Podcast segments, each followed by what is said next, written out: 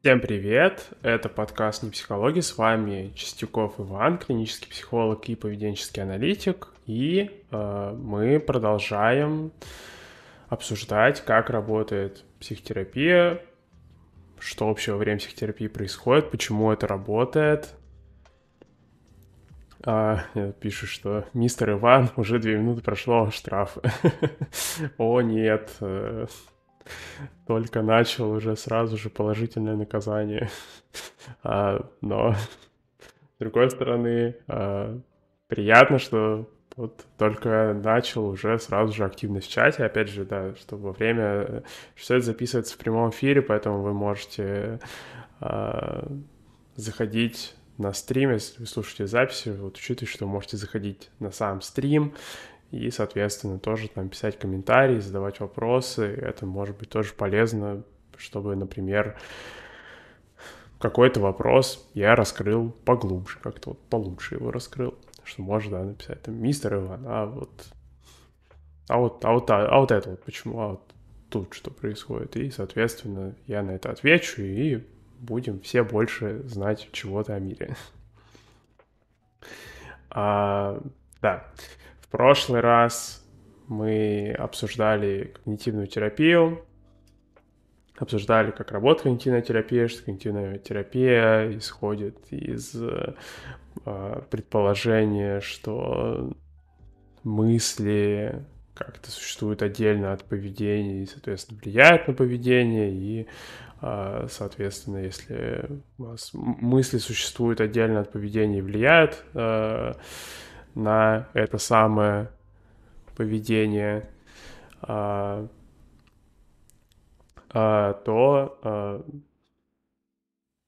соответственно, нужно нам работать с мыслями. Мысли, если нам починить, как-то сделать, чтобы мысли были другие, то поведение-то тоже изменится, и все будет замечательно.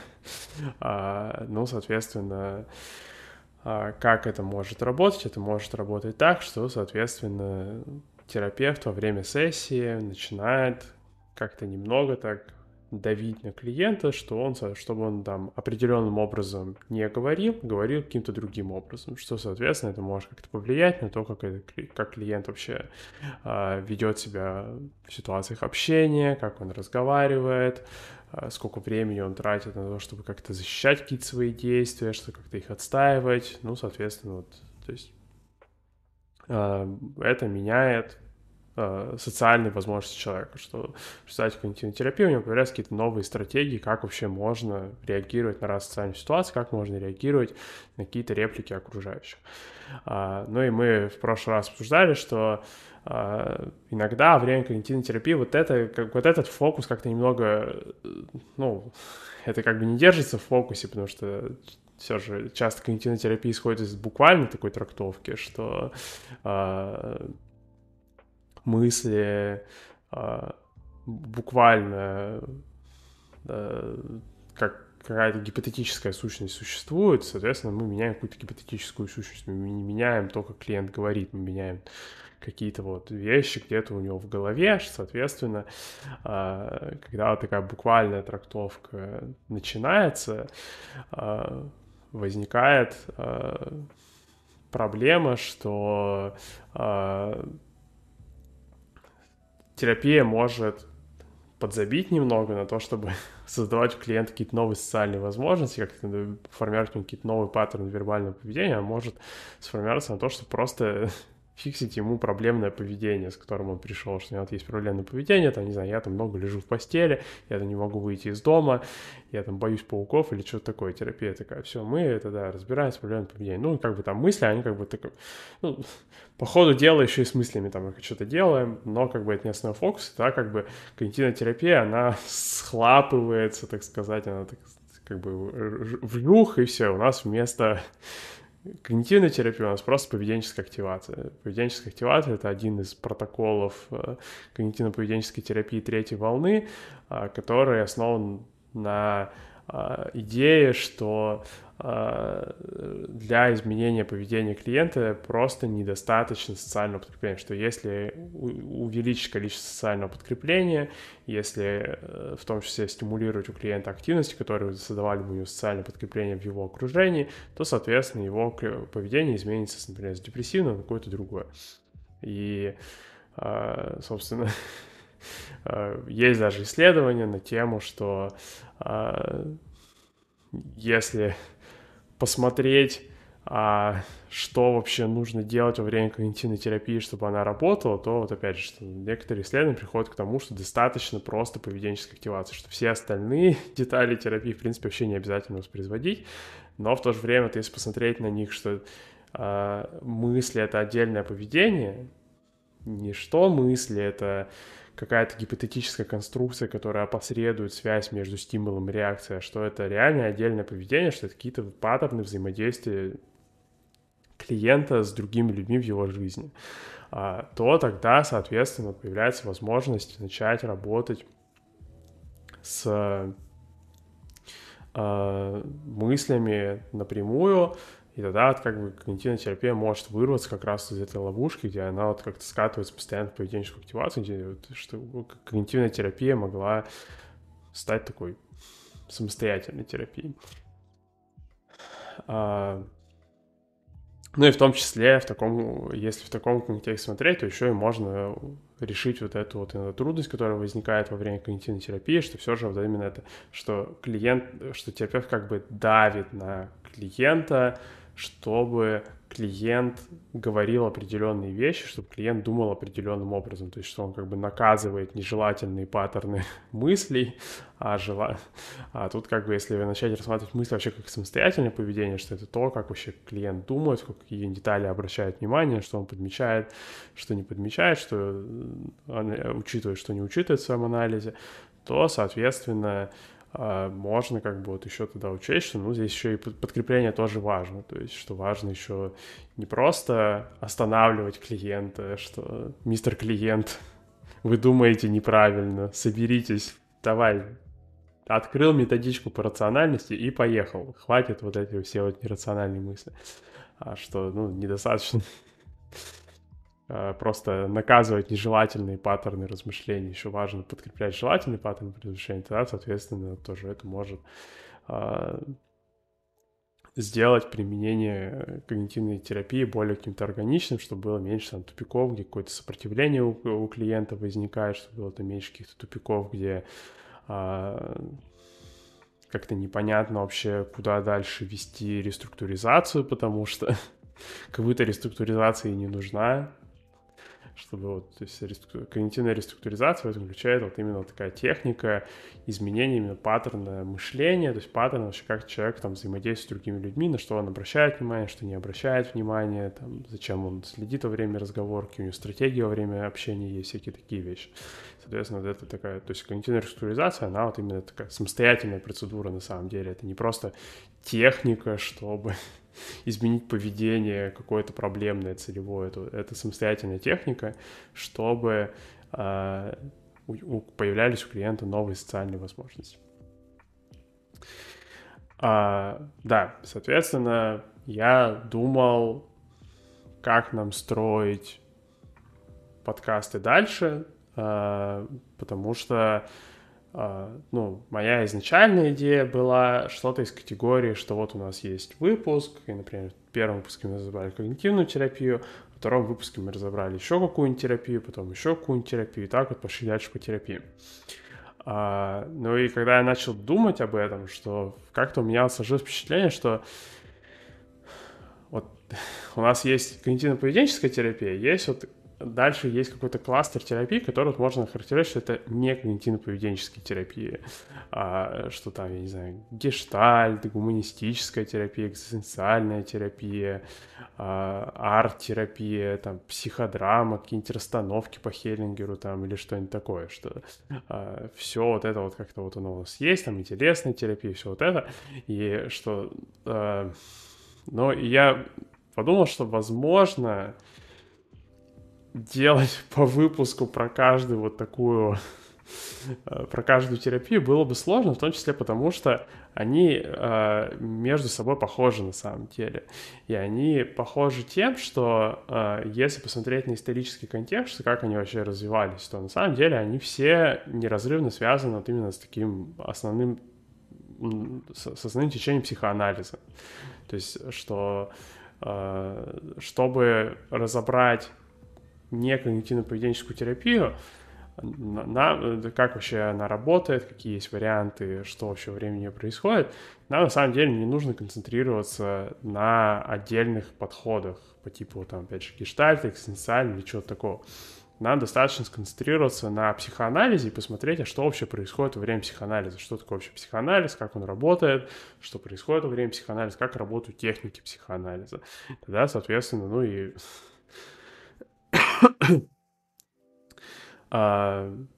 это может быть интересно, потому что, опять же, несмотря на репутацию психоанализа в научных кругах, а, все же именно психоанализ как техника, как процедура терапии, он на самом деле гораздо более глубокое влияние оказал на э, когнитивно-поведенческую терапию в том числе, чем может показаться, потому что все равно так или иначе классический психоанализ, он задал вот этот базовый фреймворк вообще, как выглядит разговорная терапия. То есть, что, конечно, в контексте когнитивно-поведенческой терапии не принято вот такой прям, что такой ортодоксальный психоаналитический сеттинг, где там, я не знаю, э, терапевт сидит за спиной у клиента, клиент лежит на кушетке, и у них сессии там 4-5 раз в неделю э, по 40-50 минут, э,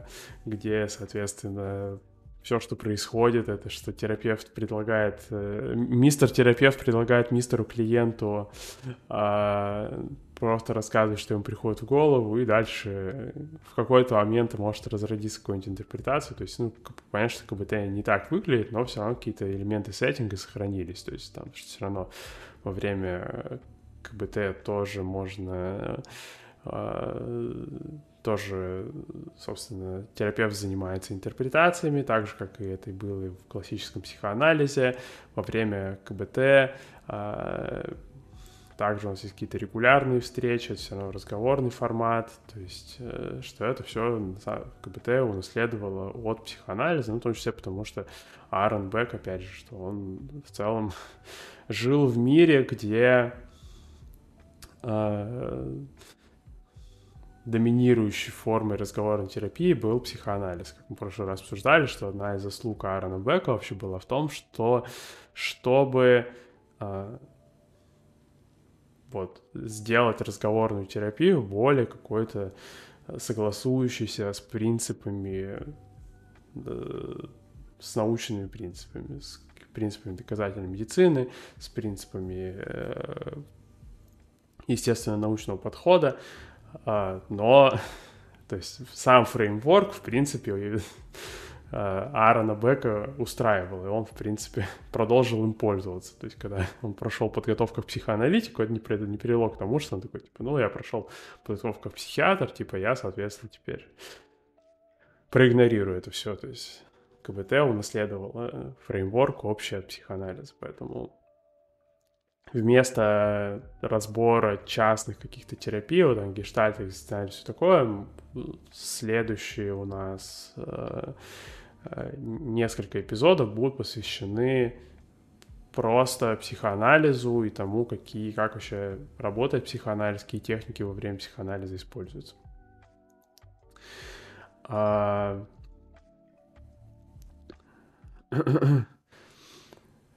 Если, соответственно, как немного углубиться в контекст э, психоанализа, вот опять же, что когда я сейчас говорю про психоанализ, важно учитывать, что э, психоанализ как э, э, теория, психоанализ как практика это разные вещи. Э, то есть, э, например, ну, психоанализ как теория, он, собственно, начался с работ э, австрийского невролога Зигмунда Фрейда, который, собственно, вообще по, изначально по образованию был неврологом, а, что он, конечно, у него был психиатрический интерес, что он интересовался на лекциями Шарко, предположим, там, где Шарко занимался гипнотерапией, и Фрейда это очень тоже интересовало, его интересовало, как Шарко, предположим, работал со случаями истерии, а, но изначально по образованию он был неврологом, вообще его изначальный интерес был, это как раз-таки тоже э, сделать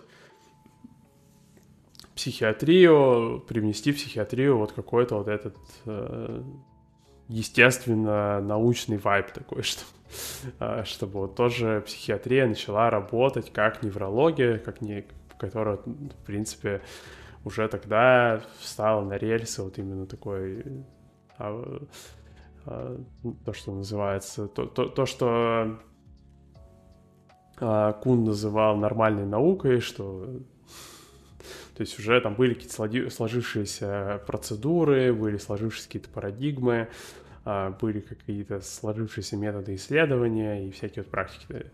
Соответственно, психиатрии в то время такого не было, и Фрейд, соответственно, занялся этим вопросом. Но Фрейд, э, несмотря на то, что он много писал, э, он на самом деле э, не особо много писал на тему именно практики психоанализа. То есть, что он, опять же, писал про свои клинические случаи, но он не особо много рассказывал о том, что не особо много уделял внимания тому, что а, что вообще такое психоанализ как практика.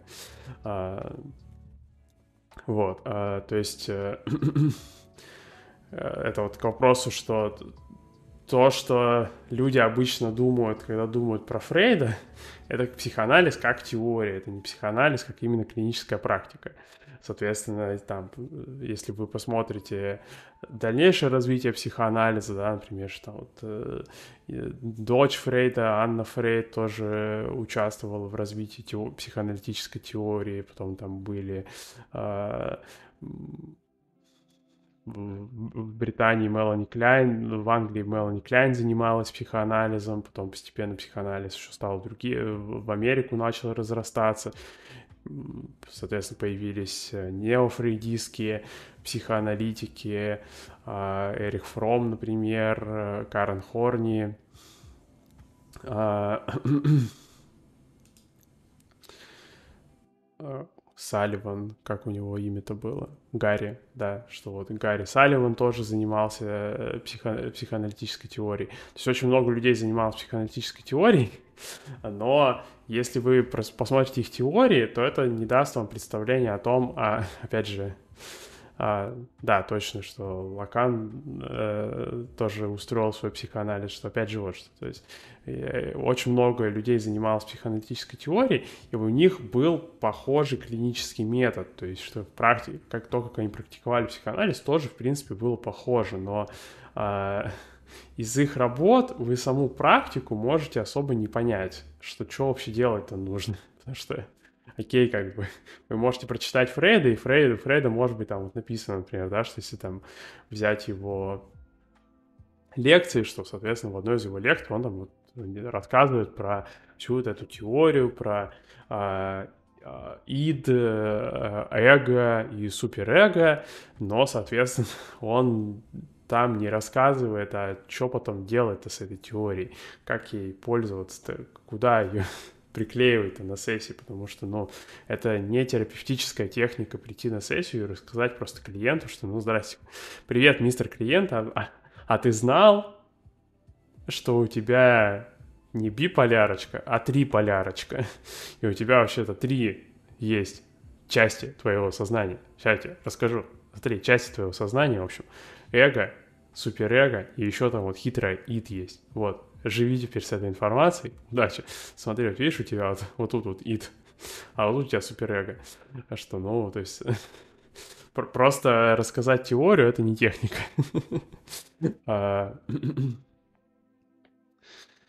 Да, э, ну да, и вот как вот э, в чате Виктор пишет, что учиться психоанализ только у специально обученных крутых психоаналитиков за сотни денег, да, что, соответственно, опять же, про, про практику психоанализа в том числе обычно еще сложно узнать, потому что она передавалась обычно просто очным обучением. То есть, что просто берет один психоаналитик и учит другого психоаналитика, как заниматься психоанализом. Соответственно, потом этот психоаналитик проходит много часов там личной терапии, супервизии, всего такого. Поздравляю, у нас теперь два психоаналитика. То есть такое вот а, очно-терапевтическое почкование психоаналитиков. Что, соответственно, опять же, что в итоге у нас очень много есть текстов по теории психоанализа, очень не, особо много текстов есть именно в практике психоанализа.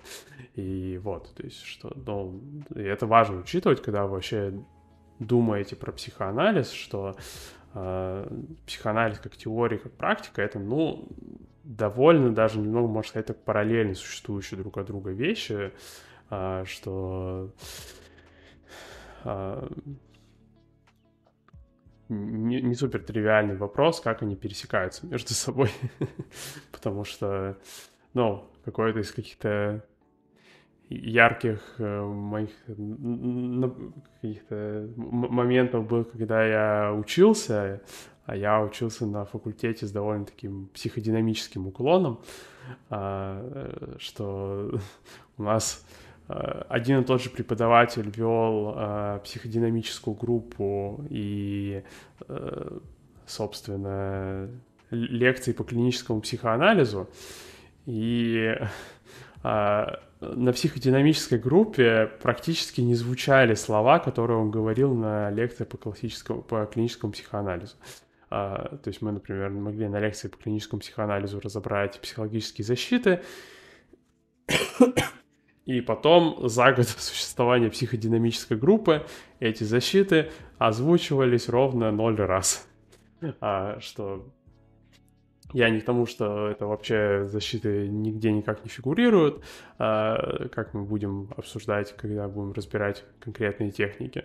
Но, опять же, что не то, чтобы это прям вот, что теория, которая автоматически конвертируется в практику. Вообще защиты э, отдельно потом даже, то есть защиты, э, про защиты сам Фрейд особо не писал, он, он какие-то намеки на них делал, он упоминал что-то похожее на защиты в своих лекциях, в своих книгах, а, но именно конкретно прямо писать концепт защиты, уже этим занялась только его дочь Анна Фрейд, что она уже прям конкретно написала книгу, где она вот расписала защиты, что вот всем привет, у нас вот такой список защит. Пользуйся, человечество, так сказать, всегда, пожалуйста, от нашего австрийского двора вашему а, вот такие удивительные знания. А, да. А, ну и, соответственно, если то все же э, посмотреть, а как выглядит практика психоанализа, то вот именно практику психоанализа, ее начали описывать, с одной стороны, первые какие-то попытки описания практики психоанализа были как раз у Анны Фрейд, что она пыталась в том числе это задокументировать, но как-то прям э, э, конкретно вот уже такое полное описание, более-менее какое-то вот, где вы можете прям прочитать это описание, в принципе, более-менее понятно, а что вообще происходит. Его, э, им уже занимались американские психоаналитики, э, что, в принципе, с, казалось бы, где э, Фрейд, где американские психоаналитики, как вообще психоаналитики оказались в Америке, но, в принципе, это все произошло на фоне э, прихода к власти, э, собственно, фаш фашистского режима в Германии и э, последующей миграции очень многих людей в Америку. Соответственно, вместе со Второй мировой войной в Америку э, приехал а, психоанализ. А, да, и, собственно, американские психоаналитики вот э, как-то более плотно занялись вопросом а, описания практики психоанализа, и один из авторов, э, которого можно почитать на тему на практике психоанализа, это Алан Комптон, вроде бы он еще жив и работает в университете Калифорнии. А, но э, поэтому, возможно, даже с ним на какой-нибудь конференции можно пересечься. А, ну и, соответственно, вообще, а, что Алан Комптон выделил как основу э, психоанализа. А, основу психоанализа он выделил процесс интерпретации, что, в принципе, а, а, по Комптону классическая техника психоанализа, она состоит из двух элементов. С одной стороны, у нас есть клиент, который генерирует свободные ассоциации, с другой стороны, у нас есть терапевт, который наблюдает за этими свободными ассоциациями и пытается найти в них какие-то паттерны, чтобы, соответственно, дать какую-то интерпретацию, как вообще какие-то элементы свободных ассоциаций связаны с проблемами клиента, с которыми он пришел.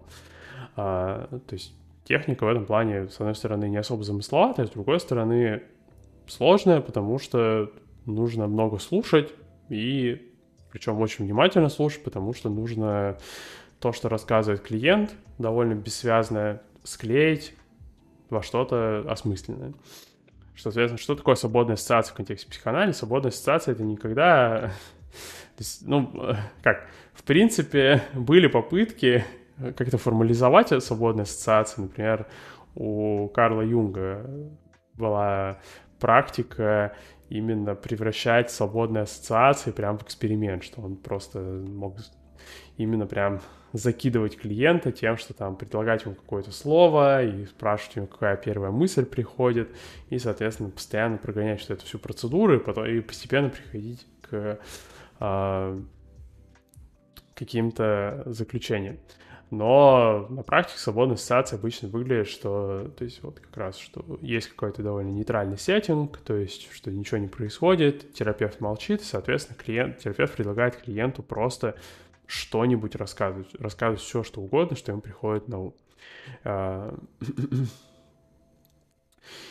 и, а, соответственно, какие обычные вещи во время свободных ассоциаций всплывают, то есть анализ чего вообще интерпрети... что вообще обычно можно интерпретировать, а, Комптон выделил пять видов, что вообще можно интерпретировать.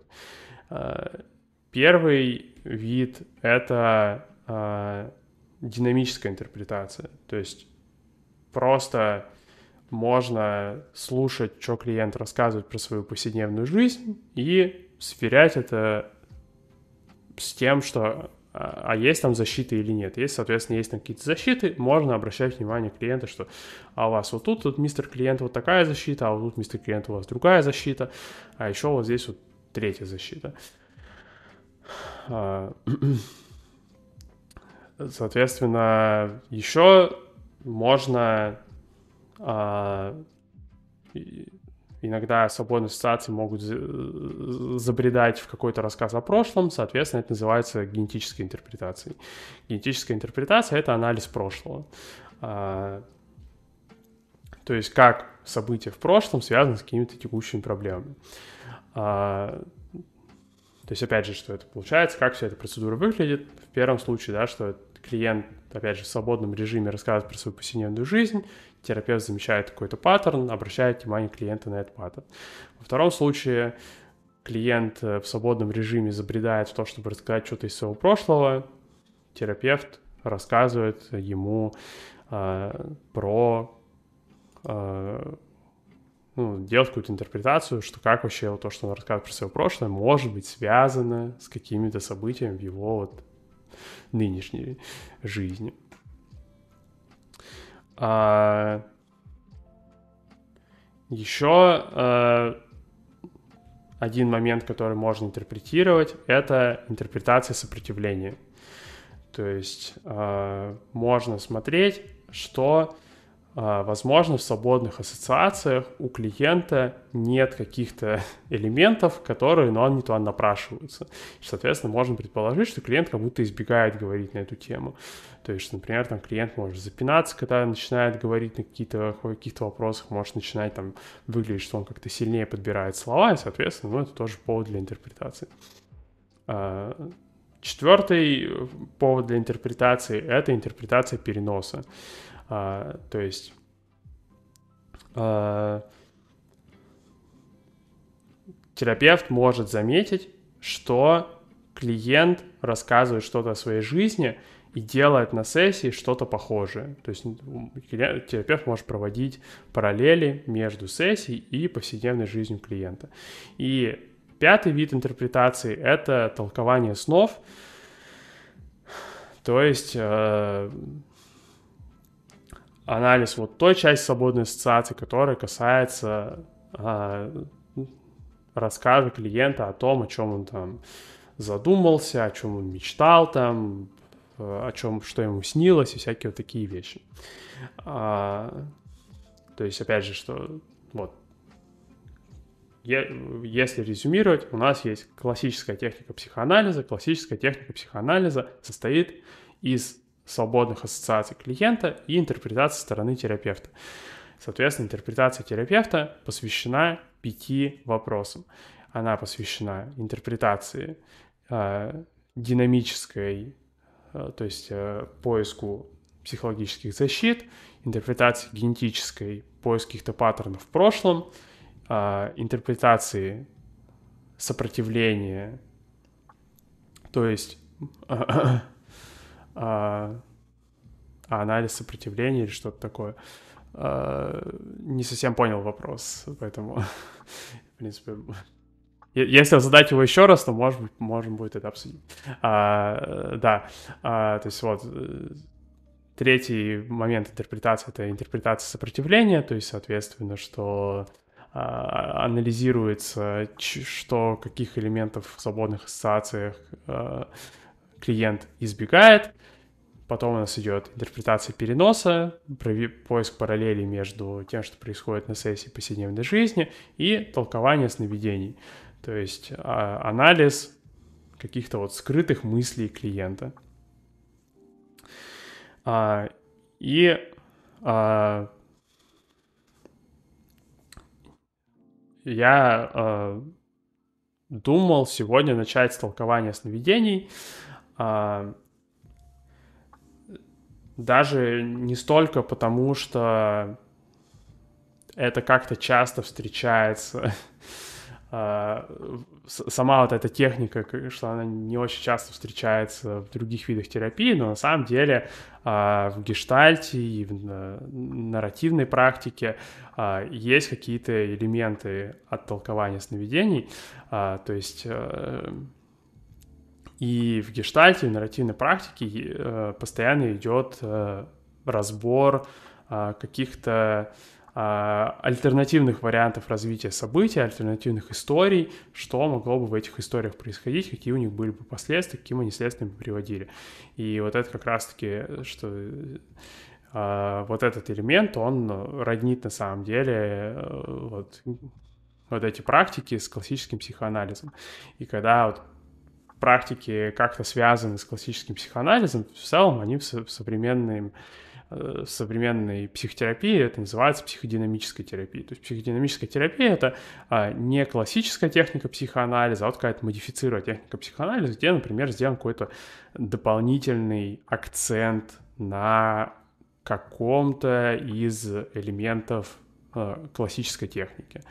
То есть, э, например, если терапевт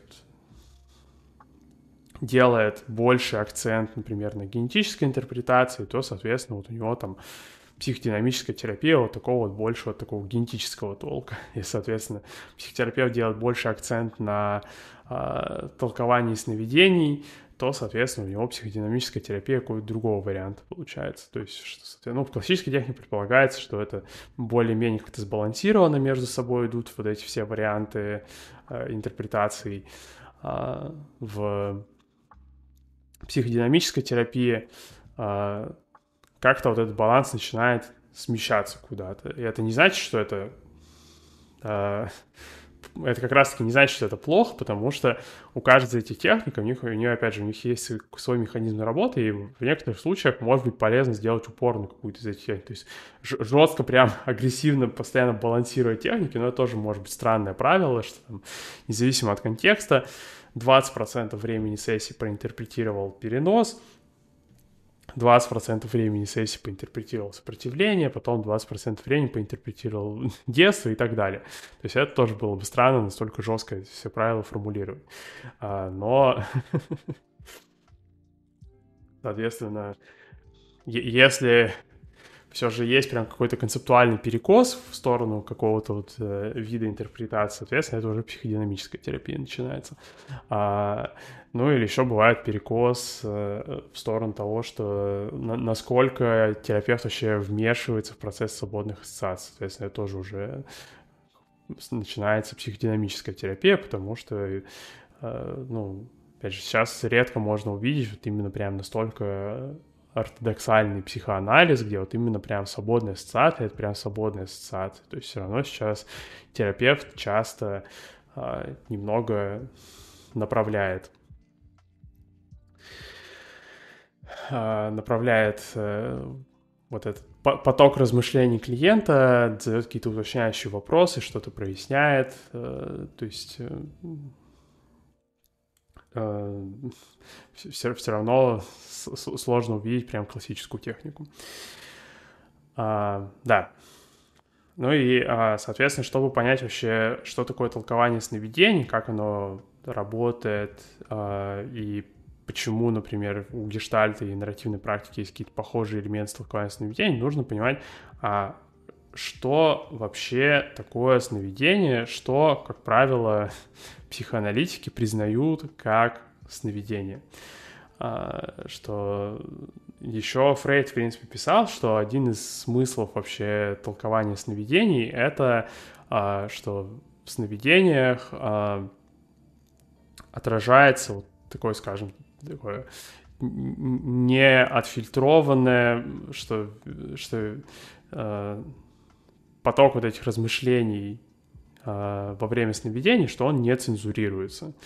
То есть э, толкование сновидений строится на том, что это э, анализ такого свободного вербального поведения, то есть что это вот то, что э, не находится под социальным давлением, чтобы удалось как-то отбить от социального давления, чтобы оно наконец на сессии начало звучать, например, под каким-то предлогом.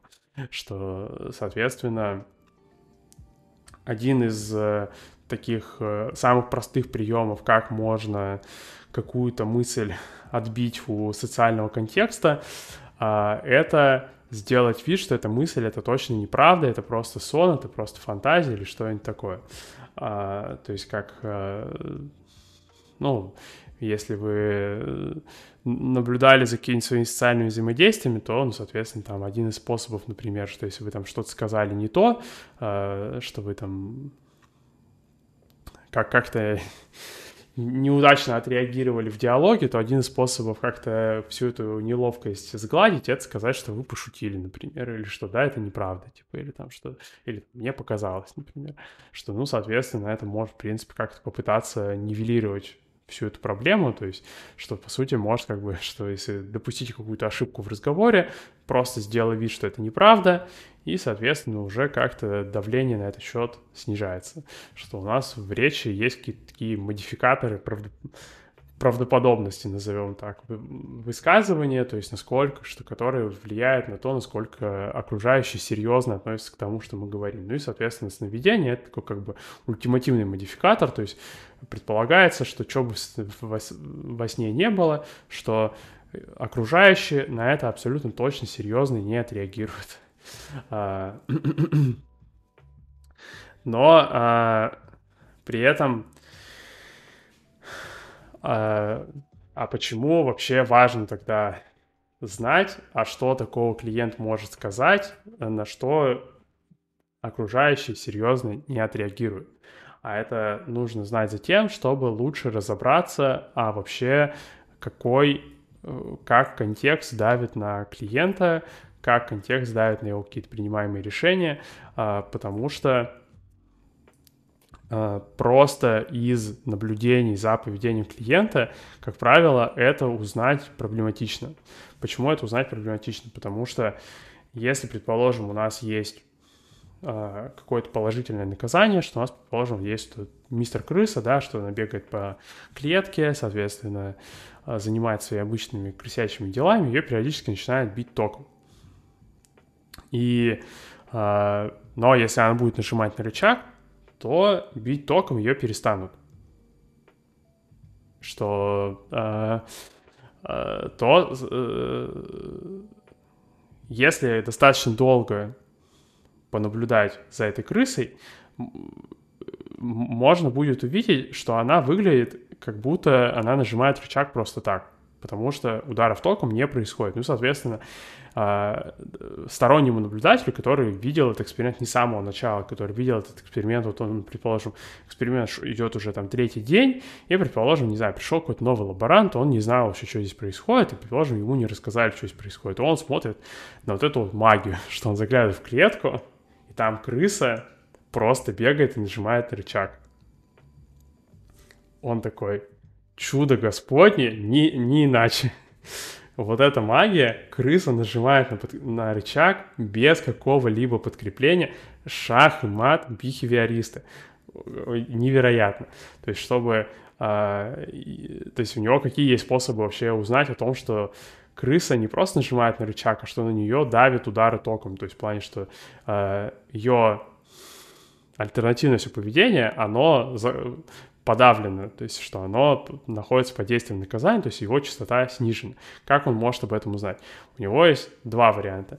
Либо а, достаточно тщательно поразглядывать клетку, и вот очень вот как-то вот ее так хорошо изучить, чтобы увидеть, что здесь где-то есть э, раздатчик, э, э, что где-то здесь есть генератор разрядов электрического тока либо посмотреть, а что будет происходить, если крыса вдруг э, перестанет нажимать на рычаг, если, то есть, что, например, отключить рычаг, э, и посмотреть, а что вообще-то с крысой будет происходить, если крыса не сможет сдвигать рычаг с места.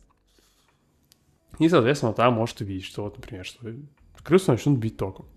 А, ну и, соответственно, вот а, толкование сновидений у него примерно вот такая же функция. То есть толкование сновидения — это способ узнать, а что, какие альтернативные варианты э, развития событий в жизни клиента могли бы быть, и что происходило бы, если бы вот эти альтернативные варианты случились.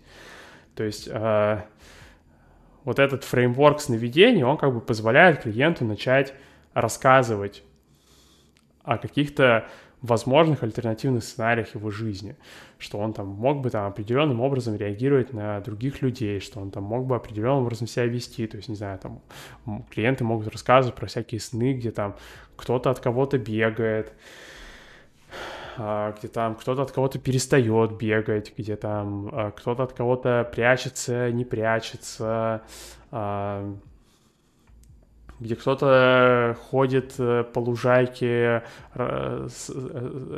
рассматривает травку, собирает цветочки, где кто-то наблюдает за солнышком, где кто-то еще всякие штуки вот делает. И, а, соответственно, психоаналитик может э, соотнести содержание сна с рассказом клиента об его повседневной жизни, например, увидеть, что в повседневной жизни клиента таких сценариев, вот ничего похожего на сновидение в принципе не бывает. То есть, что в повседневной жизни клиент не испытывает таких эмоций, какие он испытывает, когда он, например, во сне летает.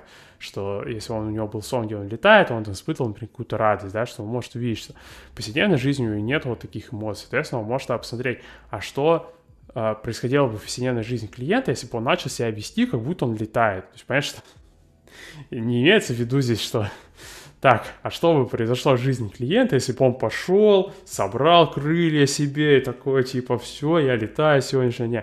Нет, а что, что бы происходило, если бы он там, ну, начал там просто свободнее себя вести да, что он там, а, как, как будто там, вот, например, там, вел бы себя, как будто ему никто не мешает, и все такое, что, соответственно, возможно, там, да, например, могла бы возникнуть какая-нибудь проблема, что э, клиент бы мог натолкнуться на какое-нибудь сопротивление со стороны, там, родственник. Соответственно, психоаналитик может обратить внимание клиента на это, и, соответственно, там уже, в принципе, как эта интерпретация работает, как интерпретация работает за счет того, что она как бы трансформирует функцию событий. То есть, что когда психоаналитик э, обращает внимание клиента на какие-то вещи, то, в принципе, клиент может начать на эти вещи по-другому реагировать. То есть, что он может, например, э, если э,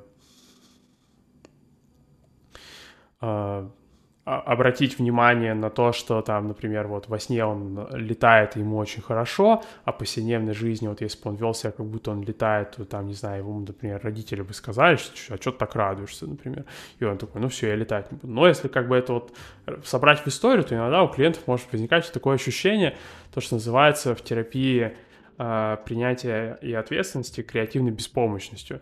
То есть, что вот это ощущение какой-то лег, вот какой-то фрустрации, что ты как будто какой-то фигней занимался, что ты вот как будто зря избегал.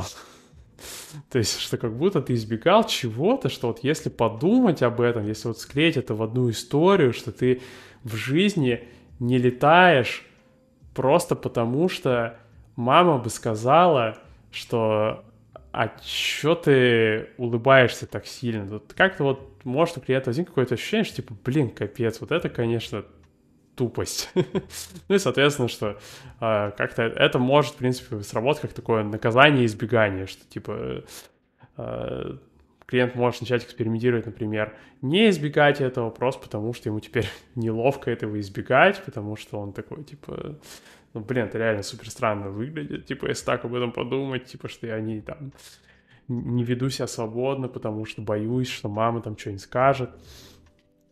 А, вот. То есть, да, что а, в этом плане вот, то есть а, смысл толкования сновидения — это как бы исследовать альтернативную реальность и что в этой альтернативной реальности бы происходило. И, в принципе, это пересекается в анализе поведения с работами Израиля Голь, Гольдаймонда, а, что он очень много писал на тему вот такого вот э, многомерного анализа поведения, где мы смотрим не только на то, что происходит вслед за целевым поведением, мы еще и смотрим какие-то альтернативные активности, смотрим, что вслед за ним происходит. И таким образом пытаемся понять, а почему там в итоге какие-то альтернативные активности не воспроизводятся, что может им что-то может мешать. А, но, да, но Обычно, опять же, проблема перед многомерным таким вот анализом, то, что, называл, то, что Гольдаймонд называл матрицей возможностей, проблема в том, чтобы сгенерировать варианты для этой матрицы, потому что она сама собой не заполняется. Она, ее нужно заполнять прям. а, то есть нужно прям придумывать эти варианты, и, соответственно, вот, если во время свободных ассоциаций, например, речь начинает заходить о сновидениях, то это, соответственно, ну, это как бы вот бесплатный билет на анализ матрицы возможностей, что, потому что уже все сгенерировано, уже есть какая-то реальная жизнь, уже есть то, что происходит в сновидениях, и можешь смотреть, что, соответственно, нач- начало бы давить, если бы а, в, если в жизни начать делать то же самое, что делаешь во сне. А, в принципе, а, если даже взять э, когнитивно-поведенческую терапию, то, ну, в когнитивно-поведенческой терапии, в принципе, то, тоже как раз-таки толкование снов, оно э, нашло свое отражение в поведенческих экспериментах, то есть, что э, когда идет, например, реструктуризация, то, в принципе, э,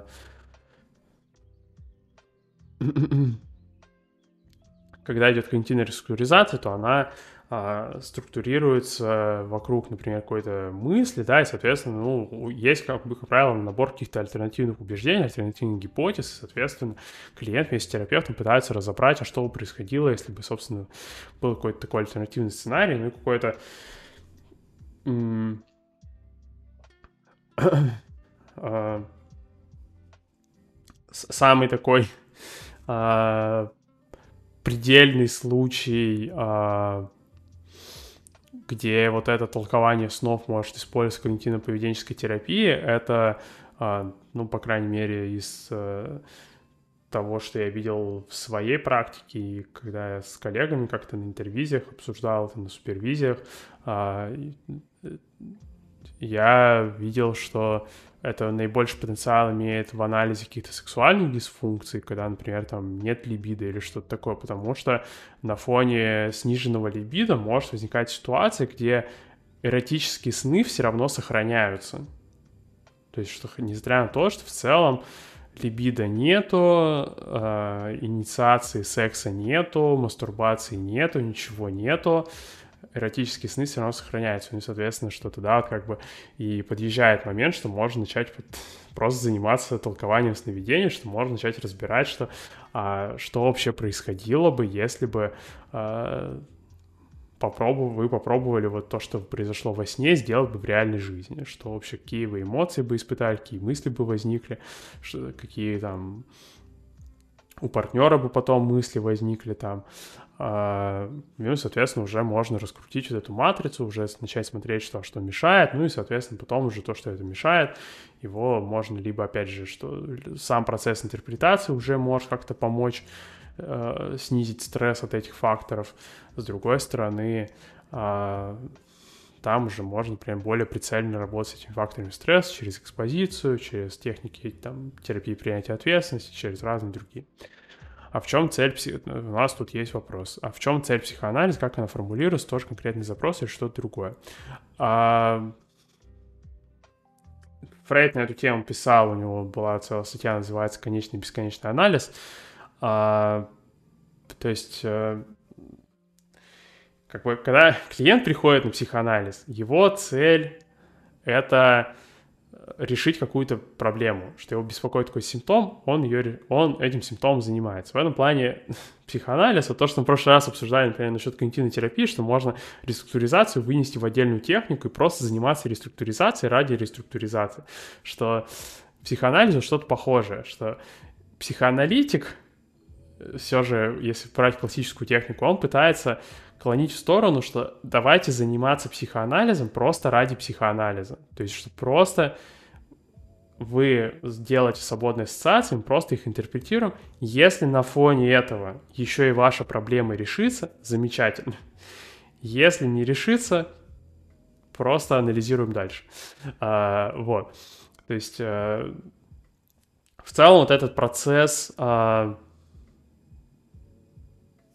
обуч... ну, вот этот процесс занятия психоанализом ради психоанализа, его еще иногда называют психологизацией. То есть, что у клиента просто последовательно формируют навык там вот смотреть э, на свои проблемы с точки зрения, что какие здесь защиты фигурируют, как это связано с прошлым, э, что э, какие здесь альтернативные вообще сценарии есть, то есть, соответственно, ну, то есть, опять же, про толкование снов, да, что толкование снов, то больше это часть психологизации, про то, чтобы видеть вообще альтернативные опции, что какое еще, еще другое могло быть развитие событий. А, смотреть там, соответственно, как там какие-то других ситуациях поведение связано с поведением в этой ситуации. А, то есть вот смысл как бы психоанализа в том, цель психоанализа в том, чтобы у клиента формировать этот навык психологизации, чтобы он, соответственно, мог самостоятельно интерпретировать какие-то свои, какое-то свое поведение, и, соответственно, это может помочь ему в каких-то ситуациях вести себя гибче, потому что у него он там видит какие-то больше взаимосвязи, он больше какого-то контекста видит. То есть, ну, опять же, это немного, сейчас я так с поведенческой точки зрения додумываю, то есть, опять же, не то, чтобы вы прям напрямую увидите это в текстах психоаналитиков, но, в принципе, Фрейд вот что-то в таком ключе писал вот как раз в этой статье про конечный и бесконечный анализ. В принципе, можете ее почитать, может тоже быть интересно. Она вроде не особо большая. А, да, и вот, кстати, вот к этому вопросу про психологизацию, то есть что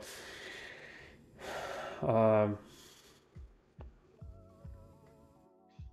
вопрос вызван тем, что клиенты могут на него ходить много лет и непонятен результат. Но а, да, ну потому что, опять же, в том числе, что это ну, сложный вопрос, на что клиенты могут ходить много лет, потому что сейчас, опять же, классического психоанализа очень редко вы можете увидеть. Классический психоаналитик, который прям классический психоанализ практикует, а, но, соответственно, опять же, что вот результат может быть более понятен, если смотреть как бы на психоанализ, как именно процесс формирования психологизации, что это не терапия, то есть это не терапия в том плане, что вы там пьете антибиотики, чтобы вылечить Э, не знаю, какую-нибудь кишечную инфекцию или что-нибудь такое, это больше, что пьете антибиотики, просто чтобы у вас появился навык пить антибиотики. А, вот. То есть э, то, что по ходу дела еще и дисбактериоз, э, как бы там, это кишечная инфекция вылечится, ну, как бы замечательно, но это не основная идея была. А основная идея была просто, чтобы антибиотики пить начали.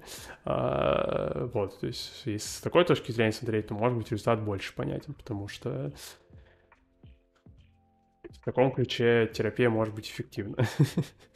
А, но и опять же, э, психоанализ, то есть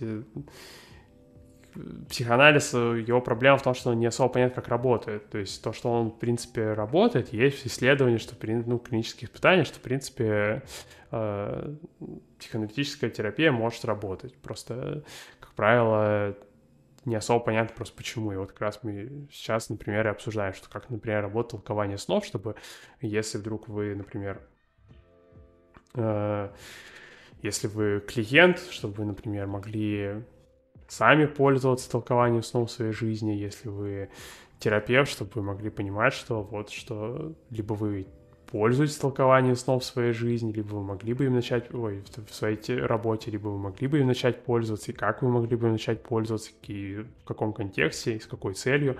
Вот, э, то есть, соответственно, вот, ну, в этом контексте э, толкование снов, как раз-таки, опять же, вот это, это, это э, интерпретация, которая направлена на то, чтобы посмотреть, а э, какие вообще альтернативные варианты развития жизни клиента могли бы быть, соответственно, и как раз на примере альтернативных вариантов можем посмотреть, что на клиента давит, потому что вот как раз-таки, если на клиента что-то давит, то, как правило, в его естественных условиях этого не происходит. То есть, например, на всех, на нас а, немножечко капелюшечку давит риск э, умереть от удара током, соответственно, мы, э, как правило, не засовываем металлические предметы в розетки, если они не обмотаны какой-нибудь изоляцией. А, то есть... Э, если просто наблюдать за нашей повседневной жизнью, то как бы и не скажешь, что э, розетка — это какой-то э, потенциально опасный объект, который предоставляет какой-то, который, который выдает какие-то наказания, потому что просто мы с ними не контактируем. А, но, соответственно, если проанализировать с точки зрения, а что бы происходило, если бы э, все же вы засунули, засунули бы что-то в розетку, там можно понять, что, что розетка — это не просто предмет, это то, что, чего вы избегаете, контакт с чего вы избегаете лишний раз а также и с толкованием сновидений, что его смысл в том, чтобы на, на примере альтернативных сценариев увидеть, а чего клиент вообще избегает, что на него давит, а, потому что каких событий он избегает, а, потому что если просто смотреть на жизнь клиента, то это абсолютно непостижимая загадка. А, вот, и это еще вот как раз к вопросу, что, а, то есть толкование снов — это а, не обязательно должно быть касаться сценарийного день, то есть здесь подойдет любое э, свободное вот вербальное поведение, то есть любое вербальное поведение, которое вот клиенту кажется, что если бы кто-то э, послушал бы вот то, что он сейчас рассказывает, он бы не отнесся к этому всерьез. Э, то есть э, Поэтому, в принципе, как толкование, иногда как толков... функцию толкования снов может выполнять и генетическая интерпретация, то есть интерпретация детства, потому что, как правило, э, ну, некоторые клиенты спотыкаются об том, что они как будто не помнят своего детства, но, в принципе, с точки зрения психоанализа, неважно, помните вы свое детство или нет, то есть это не про то, что вам нужно досконально вспомнить. Вы можете э, сфантазировать свое детство, и все равно это может сработать с точки зрения интерпретации, потому что, э, ну, э, то есть в таком ключе как бы под прикрытием того, что вы как будто не помните свое детство, вы, соответственно, можете все что угодно туда рассказать. Соответственно, можно смотреть, что, окей, предположим, если бы ваше детство реально так выглядело, вы бы вот рассказали кому-то из своих родственников, да, что вот у вас детство вот так выглядело, то как бы они вообще отреагировали? Что если там, я не знаю, вы рассказали бы, например, что э, там, ну, я не помню свое детство, но мне кажется, как будто в детстве там, не знаю, меня бил отчим. И что, соответственно, ну, вы так типа, но это чисто гипотетически не знаю, так это было или нет.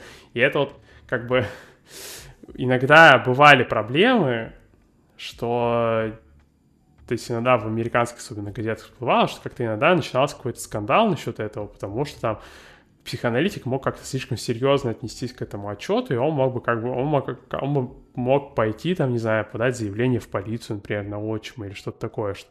Но как бы настоящий смысл такого вопроса не в том, чтобы узнать еще реально в детстве было. А что даже если, предположим, клиент такой, типа, ну я как будто не помню, что со мной в детстве было, то можешь хотя бы тогда разобрать, что, предположим, а как ваш отчим вообще отреагировал бы, если бы вы, собственно, выдвинули ему такое обвинение, если бы вы вот пришли и сказали ему, что, типа, привет, мистер отчим, типа, «А, я, ты знаешь, вспомнил, что ты меня бил в детстве, что как бы он, как отчим бы вообще отреагировал, соответственно, ну, может тогда как бы из этого вывести, да, например, что там вот очень могут как-то негативно отреагировать, то есть получается, что это какая-то, видимо, болезненная тема в семье в целом, то есть можно как бы вот это уже может быть какой-то фактор стресса, который может на вас систематически давить. То есть как бы, да, получается, э, вот, толкование снов превратилось, э, генетическая интерпретация превратилась в толкование снов. Хотя изначально это начиналось как анализ э, детства.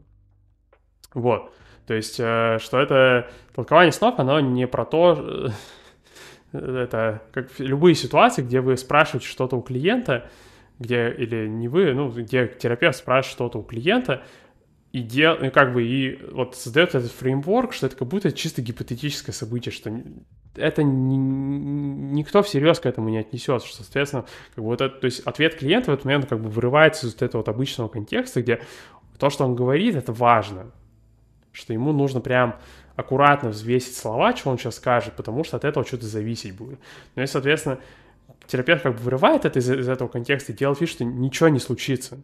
Типа, ты сейчас можешь все что угодно сказать, и я к этому не отнесусь всерьез. Это я не буду э, как-то вот на это реагировать, как будто это буквально там твои мысли, как будто это буквально то, что ты хочешь там, или что, э, ну вот, в общем, какие-то типичных последствий социальных ну, за это не будет. Соответственно, вот эти ответы, потом можно анализировать, а все же есть, например, уже так сказали бы, да, кому-то из своих э, родственников, что вообще случилось бы. И там, если бы это сделали в реальной жизни, что, на взгляд, дальше происходило бы? То есть, что, ну и, соответственно, это как раз к вопросу, что а...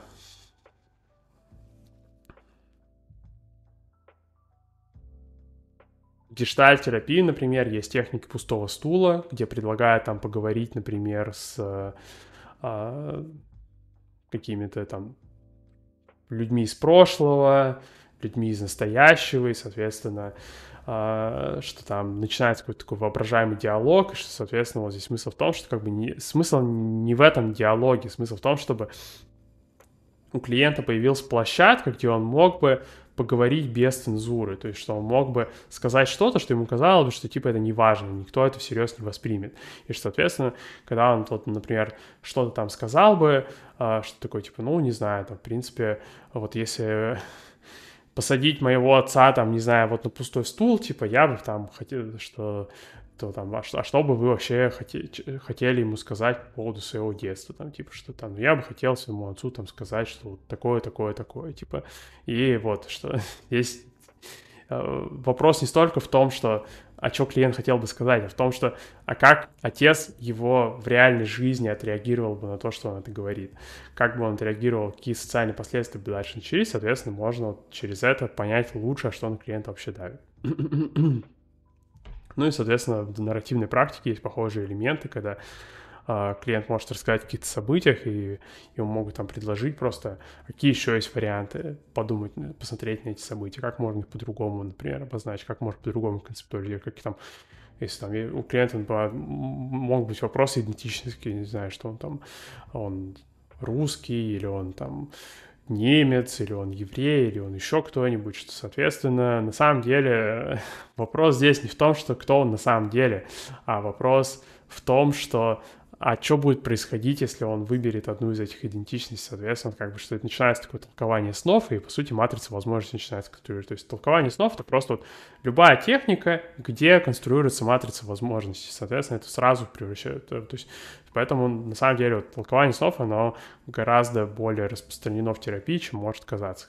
Просто обычно это редко кто-то прям уже напрямую называет сновидение, обычно у нас есть какие-то другие, более такие прямолинейные способы э, поговорить что-то бесцензурно. И при этом даже, что один из способов толкования снов устроить, это даже, что, например, можно, собственно, сказать клиенту, что, окей, э, у вас э, нету, что вот, э, а какие у вас бывают сны, предложить клиенту рассказать о своих снах, он такой, типа, у меня нет снов, и, соответственно, один из способов устроить толкование снов — это просто сказать ему, что э, а если бы у вас были сны, какие они могли бы быть вообще? То есть, чтобы он просто фантазировал в своих снах, что... Э, и, соответственно, уже это тоже будет материал для толкования снов. Да, а, вот, получается, вот, сегодня мы обсудили вообще в целом фреймворк психоанализа, в том числе вот еще и вот замечательный тоже был вопрос про цель психоанализа, тоже очень рад, что есть у нас и во время прямой записи участия в чате, что можно дополнительно что-то уточнить. А, да, а, обсудили фреймворк психоанализа, как он вообще работает, в чем цель психоанализа. А, ну и, собственно, мы начали обсуждать технику толкования снов, что вот, что толкование снов — это просто вот такая процедура, где как бы клиент может свободно, без цензуры поделиться какими-то вот э, альтернативными вариантами, что у него в жизни могло происходить, и, соответственно, через вот это вот можно, как вот э, Даймонд еще писал, что можно начать анализировать, а вот сможешь стать, начать строить вот эту матрицу возможностей, а что происходило бы, если вот такое было, такое было поведение, что происходило бы, если было вот такое поведение, соответственно, когда у нас есть когда мы видим, а что давит на какие-то альтернативные варианты активности, мы, соответственно, можем начать работать с этим, можем пытаться двигаться в сторону, чтобы вот то, что давит, перестало давить. Соответственно, тогда этот вариант активности разблокировался, ну и, возможно, опять же, что это какую-то дополнительную гибкость бы клиенту принесло, э, принесло бы ему какие-то какие дополнительные возможности в жизни. Окей, всем спасибо, кто сегодня слушал, а, и получается Всем удачи на неделе. До вторника. Всем пока.